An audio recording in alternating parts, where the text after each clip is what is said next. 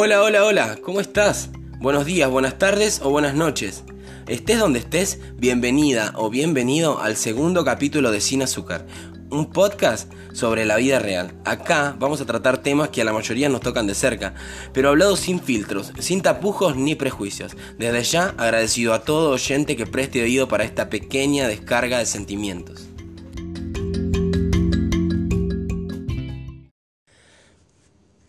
Buenas tardes, ¿cómo están? Antes que nada agradecerle muchísimo a toda la gente que se tomó un rato para escuchar el primer capítulo y a toda esa gente que me escribió un pequeño mensajito, una palabra de aliento, una crítica constructiva, una opinión, lo que sea. Todo es bien recibido y todo se valora. Todo eso me incentiva muchísimo a poder grabar este segundo capítulo. Que muy bien no sabía de qué iba a hablar. Pero bueno, ayer tuve una situación algo extraña y me pareció que, estaría bueno contarla. Ya hace mucho que escucho la típica frase de que bueno, los hijos son ingratos y, y me pareció que era un buen tema para tocar. Ayer volviendo de la casa de un amigo tomé un remis y el hombre que manejaba el remis era un señor aproximadamente de 60 años. Empezó a contarme un poquito de su vida. Palabra va, palabra bien. Me dice que su hijo menor no respeta la cuarentena, nunca la respetó y que él está en desacuerdo con eso. Porque él es factor de riesgo y que los hijos nunca se preocupan por la gente grande, que no es solo ellos, que salen de fiesta, que un montón de cosas. Y repetía constantemente la frase que dije primero, que ingratos son los hijos, porque el padre hace todo por los hijos y los hijos no, en teoría. Bueno, al momento era una charla normal y sin ningún tipo de... No la entendía muy bien porque era un enojo bastante en vano por un chico que, bueno, sale con 22, 23 años, algo totalmente normal.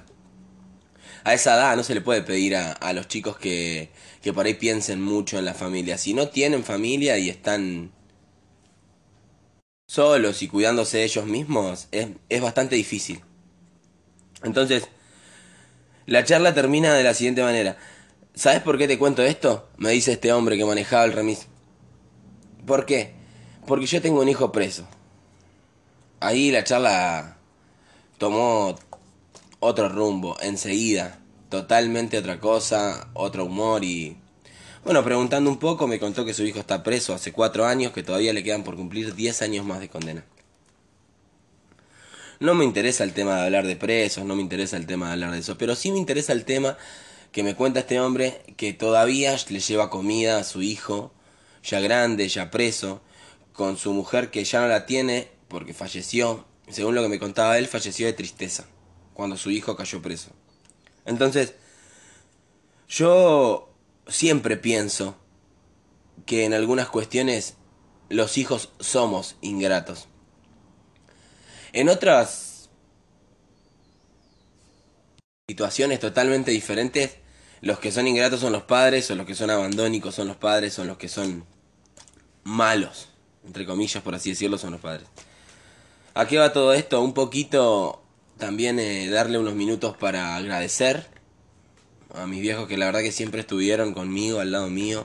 Les mando un beso si me están escuchando y también hacerle entender a muchos chicos jóvenes, a mucha gente que tiene a sus padres, que los valoren, que no es fácil conseguir un padre que dé todo por su hijo, que no es fácil ser padre, la gente que tiene hijos me va a entender, y que siempre que tengan un ratito, siempre que tengan un minuto, le digan que los quieren, le digan que lo valoran, le digan que mm, le agradecen por todo lo que hicieron por nosotros. Esto me recuerda a un montón de cosas, un montón de anécdotas de padres eh, con diferentes tipos de, de metodologías para criar a sus hijos. Recuerdo yo salía con alguien eh, en mi adolescencia, fui novio de una chica y ya varios años que éramos novios. Y bueno, y el padre de ella optaba por que yo duerma en un colchón abajo, al lado de, de la cama de, de su hija. No permitía que, que yo duerma con ella. En ese momento era puro enojo lo mío, era pura bronca, era un rechazo total y era un resentimiento total por el hecho de hacerme dormir en el piso como si yo fuera un perro. Es lo que sentía yo siendo adolescente. Hoy en día yo tengo una hija y la verdad que creo que haría dormir al novio fuera. Hablando en serio, eh, se entienden un montón de cuestiones cuando uno crece que cuando uno es chico no se da cuenta. Recuerdo muchas cosas que me pasaron de chico con suegros que tuve, con diferentes situaciones. Recuerdo una anécdota muy importante y muy, muy, muy graciosa. Tenía casi 16 años porque esto me, me comentaron mucho, me dijeron mucho que hable de eso, de si no les pasó. Me comentaron mucho el tema de que mm, cosas que le pasan cuando van a la primer cena, cuando van a la primer cita. Y bueno, esta anécdota es muy, muy, muy graciosa. Recuerdo que yo estaba súper nervioso, 15, 16 años, me invitan a, la primera cena familiar donde iba a conocer a mis suegros, de la persona que estaba súper enamorado en ese momento. Y llego, obvio que uno se acicala, se compra ropa, se prepara psicológicamente, es increíble lo que uno siente, la, la mezcla de sentimientos. Cuando uno va creciendo eso ya no importa tanto. Se presenta y habla y es lo que es, el que le gusta bien y el que no también. Pero no cuando es más chico, siempre quiere gustar, siempre quiere impresionar.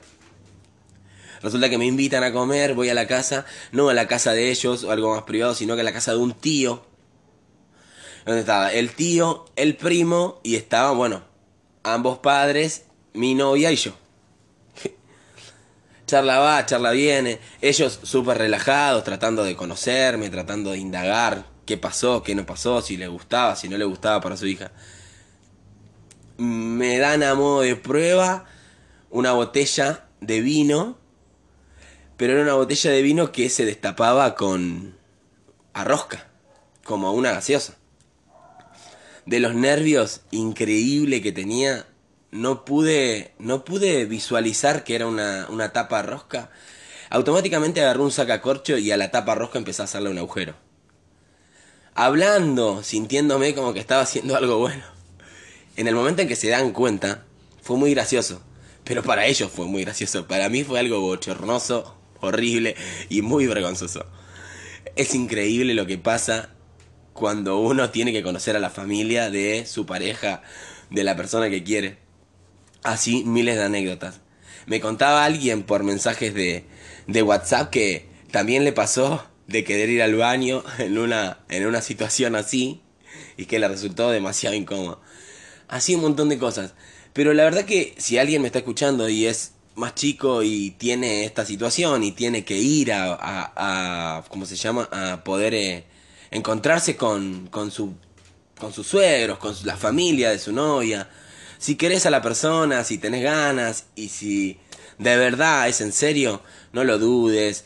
los padres de esa chica, los padres de ese chico son personas como nosotros, entienden todo. Siempre sé educado, siempre demostrarle que la querés o que lo querés y siempre va a salir medianamente todo bien. De a poco me fui dando cuenta. Esta situación que les cuento con esta familia en particular, eh, Después, bueno, tuve otras, otras circunstancias en las que ellos no quisieron que yo siga con su hija y demás, a lo que la relación se cortó. Algunos padres deciden sobre los hijos. en, mi punto de vista está muy mal. Pero bueno, a veces los padres sienten que quieren proteger al hijo y lo protegen demasiado y no lo dejan ser. En mi caso, tal vez yo no era un chico malo, pero bueno, ellos lo tomaron así en ese momento, ellos decidieron hacerme a un lado. Hoy en día ya no me afecta en nada, pero les cuento esto para que si alguno lo está escuchando, alguno le está pasando, no es la muerte de nadie. ¿Se entiende? Todo se supera y si esa persona te quiere y si esa persona quiere estar con vos y si vos querés estar con esa persona, tarde o temprano van a estar juntos. Tiempo al tiempo y las cosas se van acomodando. Como les contaba antes, lo de esta familia que, que tuve eh, el honor de conocer, porque la verdad que son buenísimos, eh, pero bueno, tenían algunas cuestiones de, celos, de cuidar eh, y hacerme dormir, diferentes camas y demás. Juro, juro que en ese momento he llegado a odiarlos y a putearlos a tal manera que no, no me daba no me daba el tiempo para putearlos todo el día. Era un odio terrible. Y hoy me doy cuenta que eran gente buena que eran gente sana que era gente que hacía lo que podía criaba a sus hijos como podía. Y que no vas a permitir tampoco que venga alguien de afuera a dormir en la cama que vos compraste. Es muy difícil ser padre. Denle espacio a los chicos pero también los chicos tengan en cuenta que los padres hacen lo que pueden, que es muy, muy difícil criar un hijo, con amor y con todo lo que eso conlleva. La verdad me tocó una familia muy buena y no, no me puedo quejar, siempre, siempre estuvieron para mí y siempre, siempre siguen estando para mí, pero me doy cuenta algunas cosas que en otro momento no tenían tanto valor. Cosas, cosas que van pasando, la típica frase y el típico meme que, que sale en todos lados eh, de que yo el 24 y el 31 yo ya tenía toda la ropa preparada y tenía todo comprado, gracias mamá, gracias papá. No es para ponerlo en un en una imagen y irlo al Instagram, ¿no? Sino que es para ir y abrazar a esos a esos viejos que hicieron todo de chico, porque la verdad que yo hoy lo veo y es súper súper difícil tener todas esas cuestiones al día. Tener todos los elementos, tener todos los alimentos, tener un montón de cosas que, que conlleva la crianza y la educación de, de cualquier niño barra adolescente. Se vuelve increíble, se vuelve tedioso, en algunas situaciones no se puede, ni hablar de la gente de clase media baja para abajo, gente humilde. Yo vengo de un barrio muy, muy, muy pobre. En, en ese barrio se ven 10 millones de cosas por día. Y la verdad que hay situaciones que a uno lo van lo van llevando a ser lo que es después. Bueno, dicho todo esto, si hay algún chico escuchándome del otro lado, barra adolescente, barra joven, lo único que puedo decirles, el único consejo que le puedo dar es que valoren a sus viejos cuando están, porque después, cuando ya no estén, es muy, muy difícil sentirse bien con uno mismo, poder encontrarse, en todo momento van a tener necesidad de hablarles, de decirle, de pedirles disculpas por lo que hicieron, de pedirles disculpas por no haberlos valorado, por simplemente ah, no haberlos escuchado, por no haberles dado un abrazo. No es una cosa melancólica, es una cosa más de conciencia. Quiero que si están ahí y están escuchando, que lo primero que hagan cuando terminen de escuchar esto es que si tenés a tu vieja, tenés a tu vieja, tenés a tu tío, a tu abuela, a la persona que te crió, a la persona que te da todo, que vayas y que le des el, el abrazo más grande que le diste en toda la vida. Que se lo des ahora que no esperes a que pase algo para dárselo. Hoy, ya, a esta hora. Levantate, andá y dale un abrazo. Agradecele por todo lo que hizo por vos. No por algo en particular, no por esas zapatillas, no por ese celular. Por todo lo que hizo por vos. Por criarte y por hacerte una persona de bien. Este capítulo número 2 está llegando al final. Espero que se hayan quedado hasta acá para escucharlo. Estoy muy muy contento con esto que estoy haciendo. Les agradezco mucho de nuevo por brindarme todo esa, ese amor que me brindan, por esos mensajes, la verdad que son todo. Muchísimas gracias, abajo les voy a dejar el nuevo canal de YouTube para que vayan a verlo ahí. Comenten abajo, suscríbanse, comenten los temas que les gustaría que toquemos, los temas que les gustaría que hable. Todo lo que sientan, coméntenlo ahí abajo que los quiero, los quiero escuchar. Y si no te da para comentarlo ahí abajo, para que todo el mundo lo vea, me mandas un mensaje al privado que hace muy, muy, muy bien. A veces poder largar lo que uno tiene adentro y que lo podamos charlar juntos. Así que bueno, espero sugerencias para el tercer capítulo y les agradezco nuevamente por escucharme y por prestar un ratito ese oído. Más que agradecido, les mando un beso enorme, hasta luego.